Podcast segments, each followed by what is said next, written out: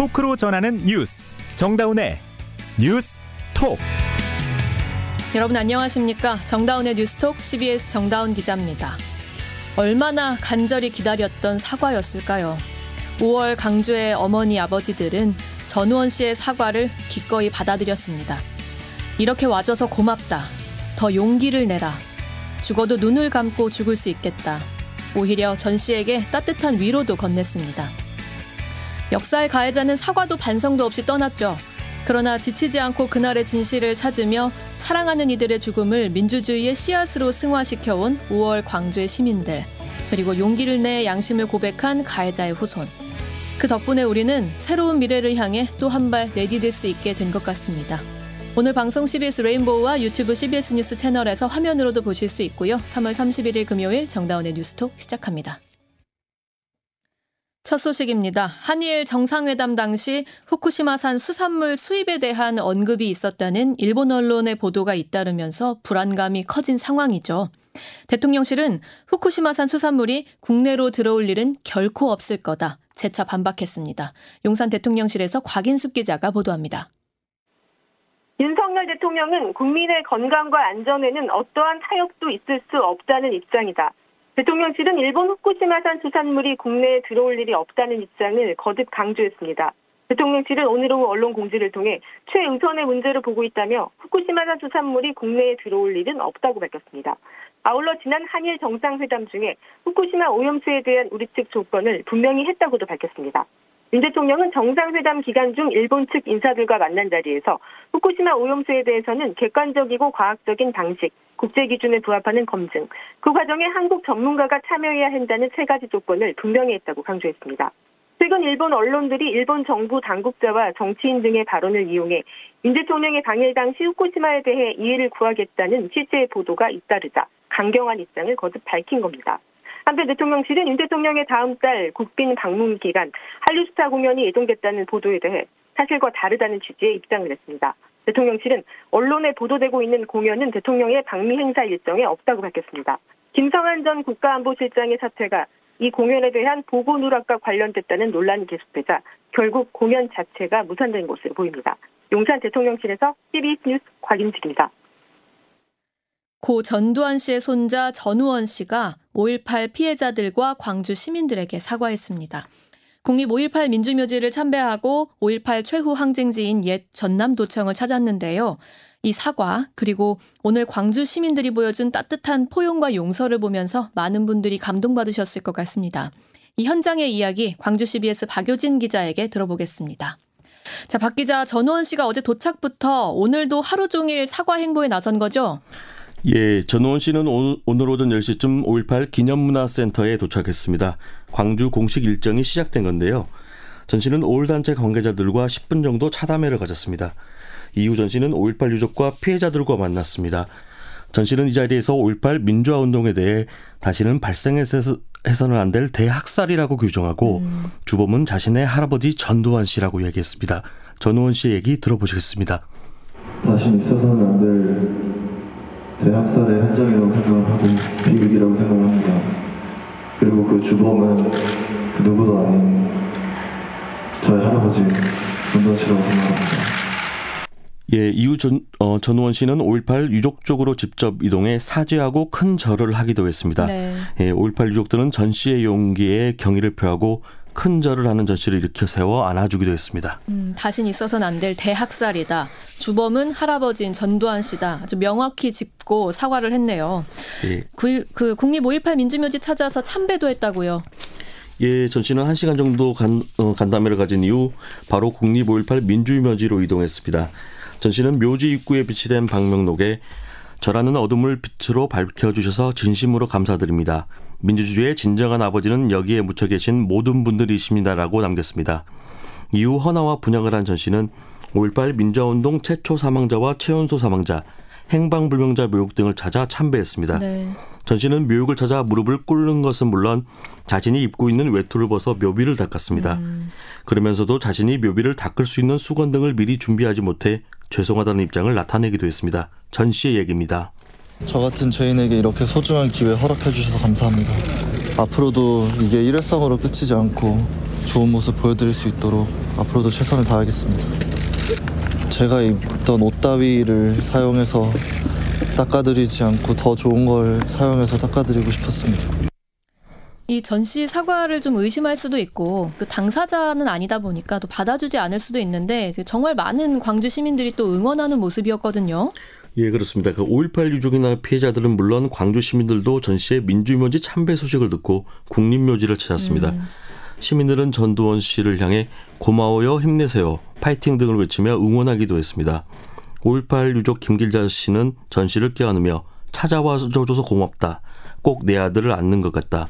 부디 진상 규명을 이룰 수 있게 최선을 다해달라고 부탁하기도 했습니다. 네, 맞습니다. 그 5월 어머니들의 따뜻한 위로가 정말 감동이었는데 이 국립묘지 참배 이후에는 또 어떤 일정이 있었습니까? 예, 그 전씨는 점심 음, 식사 이후 잠시 휴식을 취한 뒤 5.18 최후 항쟁지인 전남도청을 찾았습니다.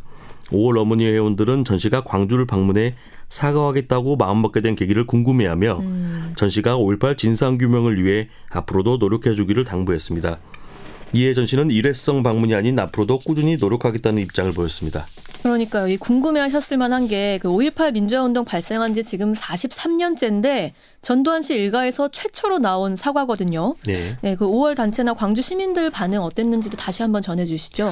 예, 그 앞서 말씀드렸던 것처럼 전 씨가 광주를 찾아 사과해야겠다고 마음 먹게 된 계기를 모두 궁금해했습니다. 네. 예, 어찌 보면 말씀하신 것처럼 당사자도 그렇다고 아들도 아닌 손자가 직접 사과하기 위해 찾는 게 쉬운 일은 아니기 때문입니다. 그렇죠. 예, 광주 시민들은 그 계기나 원인을 궁금해하면서도 전시의 진정성을 믿고 환영하는 분위기입니다. 음. 예, 오어머니 회원들은 시간이 날 때마다 광주와 자신들을 찾아달라고 이야기하며 전시가 웃으며 화답할 정도로 분위기가 좋았습니다. 어, 전시가 이 SNS를 통해서 사과 의사를 전하고 나서 20일도 안 돼서 이제 실제 사과까지 이어진 건데요. 5월 단체들은 좀 공식적으로 어떤 반응 보이고 있습니까? 예, 큰 틀에서는 광주 시민들과 비슷한 입장입니다. 어, 올 단체들은 전두환의 자손이 43년이 지나 올이라고는 상상하지 못했다며 음.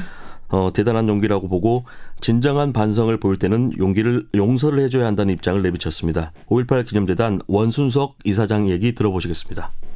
우리가 그 전두환의 자손이 사실 43년이 지났지만 어, 이렇게 오리라고는 누구도 상상을 못했어요. 어, 그 대단한 이건 용기가 있어야 온다. 진정으로 반성하는 자손이라도 반성하는 것을 보니까 올해는 용서를 많이 해줘야 한다.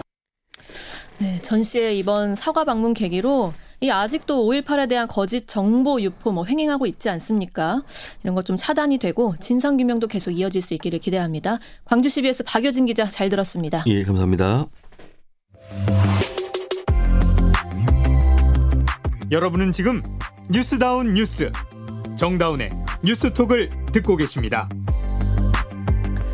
이태원 참사 150일째를 맞았던 지난 27일 이 참사 유가족들이 12구 진실버스에 올라 전국을 순회하고 있는데요. 지금 알고 계셨나요, 여러분? 독립적인 진상조사기구를 설치하는 특별법을 제정해달라며 이 전국의 시민들을 만나 국민동, 국민 동의 청원에 참여해달라고 호소하고 있습니다. 이 버스에 저희 CBS 사회부 박희영 기자가 첫날부터 함께하고 있는데요. 유가족들이 왜 버스에 올라 전국을 떠돌아야만 하는지 그 이야기 들어보겠습니다. 박희영 기자. 네, 저는 진실버스와 함께 경남 창원에 나와 있습니다. 네, 이번 주 월요일부터 지금 진실버스를 같이 타고 계신 거죠. 이 진실버스가 어떤 건지 좀 설명해 주시죠. 네, 12구 이태원 참사 진실버스에는 희생자 유, 유가족들과 이들을 돕는 시민들이 함께 타고 있습니다. 이태원 참사의 진상을 조사할 독립기구를 설치하는 특별법을 제정하기 위해서인데요. 네. 국회를 설득할 국민동의 청원에 더 많은 시민들이 서명하도록 서울광장 분향소에서 출발해 전국을 돌며 참여를 호소하고 있습니다. 음. 그동안 인천, 천주, 전주, 광주를 지나서 창원에 이르렀고요. 네. 앞으로도 부산과 진주, 대구, 대전, 수원 등 총 13개의 도시를 지날 계획입니다. 음. 이 열흘 동안 출근, 출근길과 퇴근길엔 서명전을 벌이고 거리 행진이나 각종 간담회, 기자회견, 시민회, 문화제 등을 통해서 이제 시민들과 만날 계획입니다. 지금 박희영 기자도 버스 안에서 지금 전화를 받고 있는 거죠? 아, 네, 맞습니다. 네, 지금 이태원 참사에 대해서는 이미 수사가 진행되고 있는데 유가족들이 반드시 특별법을 제정해야 한다. 그래서 독립된 진상조사기구를 설치해야 한다. 이렇게까지 요구하는 이유가 뭘까요? 네, 물론 국회 국정조사부터 시작해서 이태원 참사에 관한 정부나 지자체, 경찰의 책임이 일부 밝혀지긴 했습니다. 그러나 책임자들의 위증과 시간 끌기, 자료 제출 거부 등이 반복되면서 참사가 왜 일어났고 왜 대비하지 못했는지, 음. 또 충분한 구조 활동이 이뤄지지 못한 이유는 무엇인지 제대로 확인하지 못했다고 유가족들은 주장합니다. 네. 특히 정부는 재난안전법상 규정된 재난 원인 조사처럼 지금 당장 할 수 있는 진상규명 노력조차 하지 않고 있다는 지적까지 나오다 보니 결국 유가족들이 이처럼 거리로 나선 겁니다. 음, 그런데 수사기관이 일단 사태를 파악하고 있으니까 결과부, 결과를 좀 기다려봐야 하는 것 아니냐는 반박이 있을 수도 있거든요. 현재 이뤄지고 있는 수사는 책임자의 잘못을 형사, 즉 법정에서 처벌할 수 있는 책임이냐 여부에만 집중하거든요. 네네. 이러면 행정적인 책임이나 정치적 책임에 대해서는 따질 수가 없습니다. 음. 해외의 경우 대규모 재난이 일어나면 진상조사기구를 통해 장기간에 걸쳐 구조적인 원인을 규명하고 또 재발 방지 대책을 마련하고 있습니다. 네. 아울러 진상규명을 막기 위한 은폐나 국가적 차원의 진상규명 방해 행위에 대해서도 조사해 볼 필요가 있기 때문에 독립적인 진상조사기구가 필요하다는 겁니다. 음. 자, 그렇군요. 아무래도 분향소에서 지내시다가 이제는 버스에서 거리를 떠돌아야 하는 이거 유가족들의 심정 이로 말로 표현할 수가 없겠는데, 어, 어떤 모습들 좀 관찰됐나요? 네. 제가 그동안 기자회견과 같은 취재 현장에서 만났던 유가족들은 정부의 진상조사를 촉구하는 강인한 모습을 주로 볼 수 있었는데요. 네네. 이렇게 닷새 동안 바로 곁에서 지켜보니 유가족들은 정말 가만히 있다가도 또 바쁘게 다른 일을 하다가도 어느새 걷잡을 수 없이 눈물을 쏟곤 했습니다. 아. 어, 이런 아픔을 견디지 못해서 유가족 협의회 활동에는 차마 나오지 못하고 또 힘들어하는 유가족도 꽤 많았습니다. 음. 아직 가족의 죽음을 받아들이지 못해서 믿을 수 없다며 부정하거나 주변에 밝히지 못한 채 홀로 아픔을 껴안고 계신 분도 많았고요. 네. 어렵게 친척이나 주변 지인에게 얘기를 꺼내도 놀러 갔다가 사고를 당했냐와 같은 주변의 말에 더 큰 상처를 받는 경우도 잦기 때문입니다. 음. 이태원 참사에서 딸 박가영 씨를 잃은 엄마 최선미 씨의 애타는 호소에도 저는 가슴이 많이 아팠는데요. 한번 들어보시죠. 내가 여기 왜 나와 있어야 되나. 내가 평생 하지도 않은 일을 얘가 나를 이렇게 매일 시키는구나.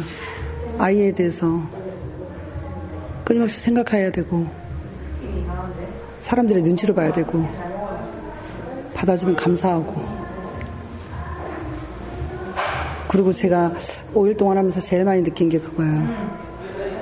부럽다. 젊은 애들은 살아있어서 부럽고, 어, 내 또래 엄마들을 이렇게 보면 저 집에는 살아있겠지. 그래서 부럽고, 부러운 게 가장 큰 것 같아요.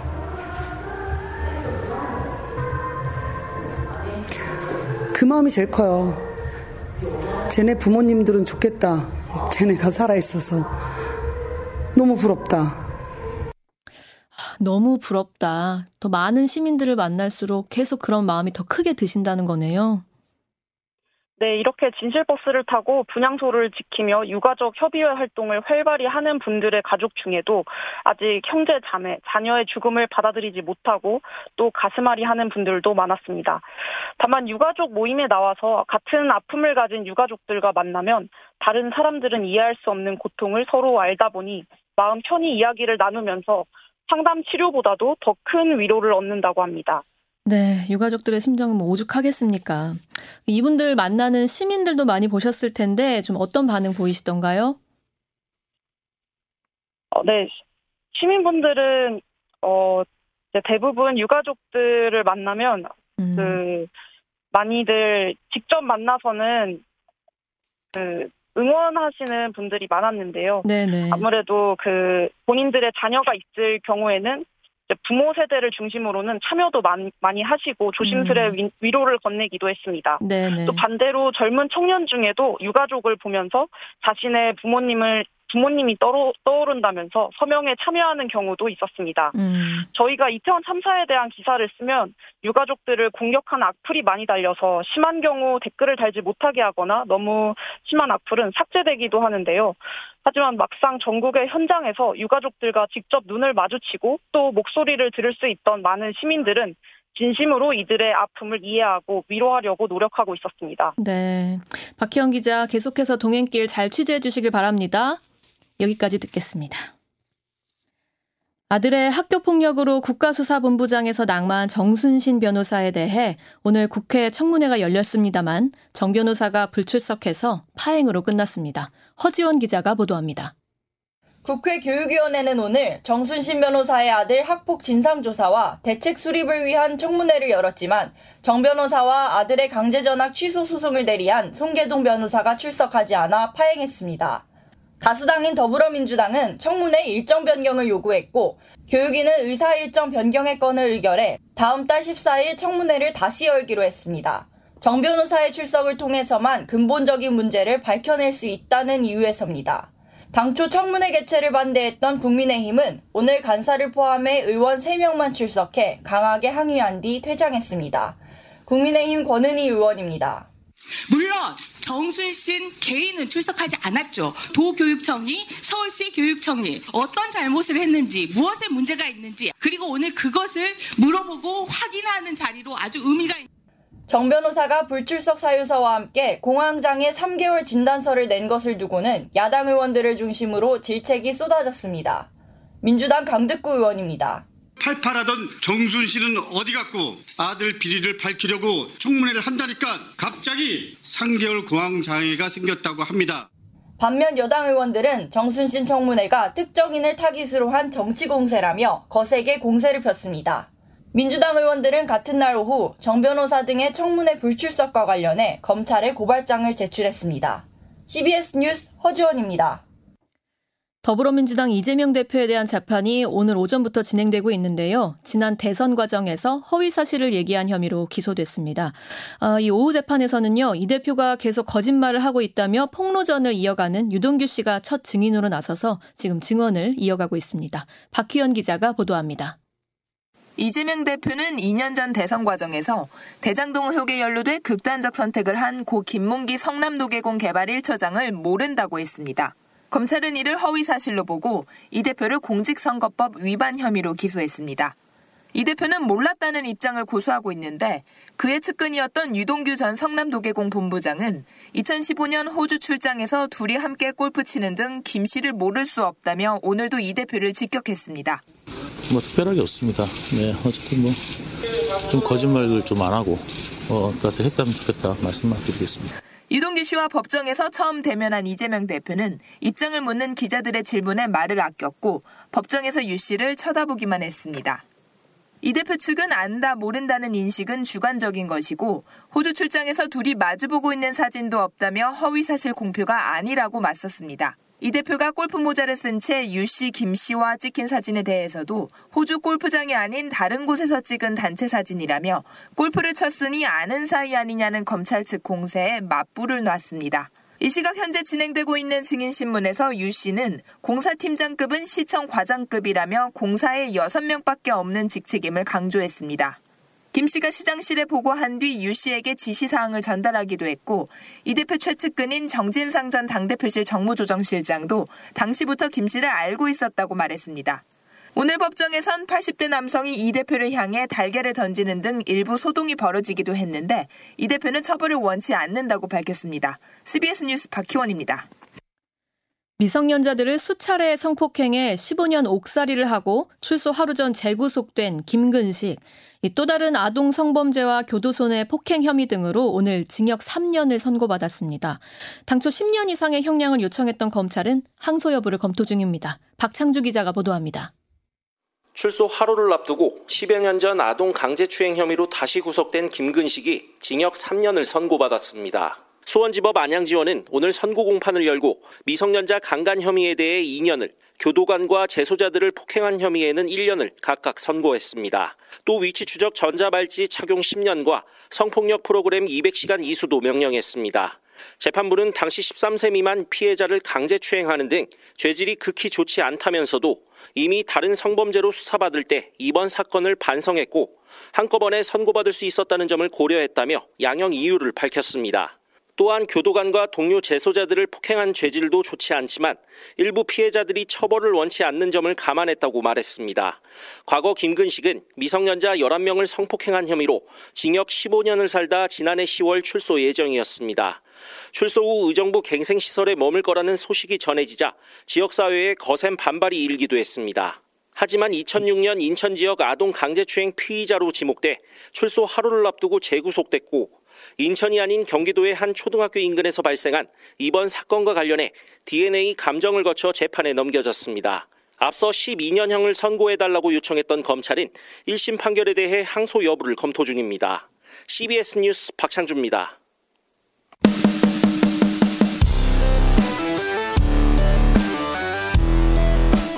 온라인 핫 이슈를 짚어봅니다. Attention 뉴스. Attention 뉴스 김동빈 기자 어서 오세요. 네, 안녕하세요. 오늘 가져온 소식 뭔가요? 네, 첫 번째 소식은 땅값뿐만 아니라 이것도 1위인 강남. 이게 뭔가요? 뭘지. 어. 국세청이 오늘 발표한 2023년 1분기 국세 통계에 따르면요. 전국에서 누계 체납액이 가장 많은 지역이 서울 강남으로 나타났습니다. 어, 세금 안 낸 사람. 네, 액수. 바로 그렇습니다. 어. 네. 전국 133곳 세무서 가운데 강남 세무서가 2조 3,042억 원으로 체납액 1위를 기록한 건데요. 음. 그 다음으로는 용인이었고요. 3위부터 5위까지 역시 강남 지역으로 꼽히는 삼성, 서초, 역삼 사- 세무서로 나타났습니다. 아, 체납액이 각각 2조 원대가 넘어갑니다. 음. 가장 돈이 많다고 알려진 동네가 체납액도 최고인 셈인 건데 이걸 참 어떻게 봐야 될지 좀 아, 씁쓸한 생각이 그러게요. 들더라고요. 네. 정부가 받아내지 못한 국세 체납액이 지난해 말 기준 100조 원을 넘겼습니다. 음. 지난해 12월 31일 기준 국세 누계 체납액은 102조 원이었는데요. 아. 1년 사이에 2조 6천억 원이나 늘었다고 하고요. 그래서 100조 원이 넘어갔다고 아. 합니다. 이 한편으로는 지난해 국세청이 거둔 세금은 384조 규모로요. 2021년보다 그래도 14.9% 정도 늘었다고 합니다. 음. 세수가 가장 많은 곳은 남대문 세무서였고요. 20조 1,302억 원 정도를 확보했습니다. 음. 주요 기업이 몰려 있어서 법인세 비중이 높기 때문으로 분석되고요. 2위는 영등포 세무서였습니다. 네, 다음 소식은요. 네, 다음 소식은 풀려난 지 닷새 만에 또다시 마약한 남경필 전 지사 장남입니다. 지난 23일 모 필로폰 투약 혐의로 체포됐다가 법원에 구속영장 기각으로 풀려난 남경필 전 정- 경기도지사 장남이 음. 또다시 필로폰을 투약해 경찰에 붙잡혔습니다. 아니 영 장에서 좀 기각됐으면 네. 이제 좀 제대로 살아야 되는데 그러니까요. 닷새 만에 네, 구속 이게 기각 난지 풀려 풀- 기각으로 풀려난지 닷새 만에 다시 음. 필로폰에 손을 댔는데 그것도 성남시 분당구 소재 아파트에서 필로폰을 음. 한 차례 투약한 혐의를 받고 있습니다. 네. 당시 집안에 있던 남 씨의 가족이 이상 행동을 보이자 경찰에 신고를 아. 했다고 합니다. 현장에 충도, 출동한 경찰은 남 씨를 긴급 체포했고요. 마약 간이 시약 검사를 한 결과 양성 반응이 나왔다고 합니다. 어. 그 앞서서 지난 23일에 용인시 기흥구에 있는 자신의 아파트에서도 필로폰을 투약한 혐의로 경찰에 그 전에 붙잡혔었는데 아, 집에서 이렇게 네, 가능한가 개- 보네요. 음. 그때도 집에 있던 가족이 신고를 했다고 아. 해요. 경찰은 남 씨에 대해 다시 한번 구속 영장을 신청할 방침이라고 합니다. 네, 마지막 소식은요. 예, 마지막 소식은 인도 소식인데 인도 중부의 힌두교 사원에서 바닥이 갑자기 무너지면서 어. 사람들이 바닥 아래로 우물로 추락해 최소 35명 이상이 숨졌다고 합니다. 음. 현지 시간으로 오늘 인도 매체 타임스 오브 인디아 등에 따르면 어제 인도 중부 마디아 프라데시주 인도레의 한 사원 바닥이 바- 갑자기 무너져서 네. 한 35명이 이제 다 사망했다고 하는데요. 이게 음. 사실상 예고된 인재라고 합니다. 아. 그러니까 바닥이 우물 덮개로 돼 있었는데 이거를 알고 있었으면서도 시정하지 않았다고 합니다. 예고- 예고된 인재 너무 안타깝습니다. 김동빈 기자였습니다. 네, 감사합니다. 이어서 날씨 알아보죠. 이수경 기상 리포터. 네, 3월의 마지막 날인 오늘 어제보다도 더 포근한 날씨를 보였습니다. 대부분 20도를 웃돌았고 일부 남부 지방은 25도 안팎을 기록했는데요. 주말인 내일과 모레 역시 낮에는 5월 중순에 해당하는 매우 포근한 날씨가 예상됩니다. 예년보다 일찍 핀 벚꽃도 서울을 비롯해서 곳곳으로 절정을 나타낼 것으로 보이는데요. 다만 10도에서 20도까지 커지는 일교차를 주의하셔야겠습니다. 내일 아침 최저 기온은 3도에서 12도의 분포, 낮 기온은 17도에서 27도가 예상돼 오늘보다 약간 더 높겠습니다. 서울 지방은 내일 아침 최저 기온 10도, 낮 기온은 26도까지 오르고 다음 주 월요일까지 이렇게 예년 기온을 크게 웃도는 날씨가 예상됩니다. 한편 건조특보가 이어지는 중부지방과 남부 내륙을 중심으로 화재 위험이 무척 높은 상태입니다. 다음 주는 화요일과 수요일에 걸쳐서 전국적으로 단비가 내릴 것으로 보이는데요. 그 전까지는 매우 건조한 날씨가 이어지겠습니다.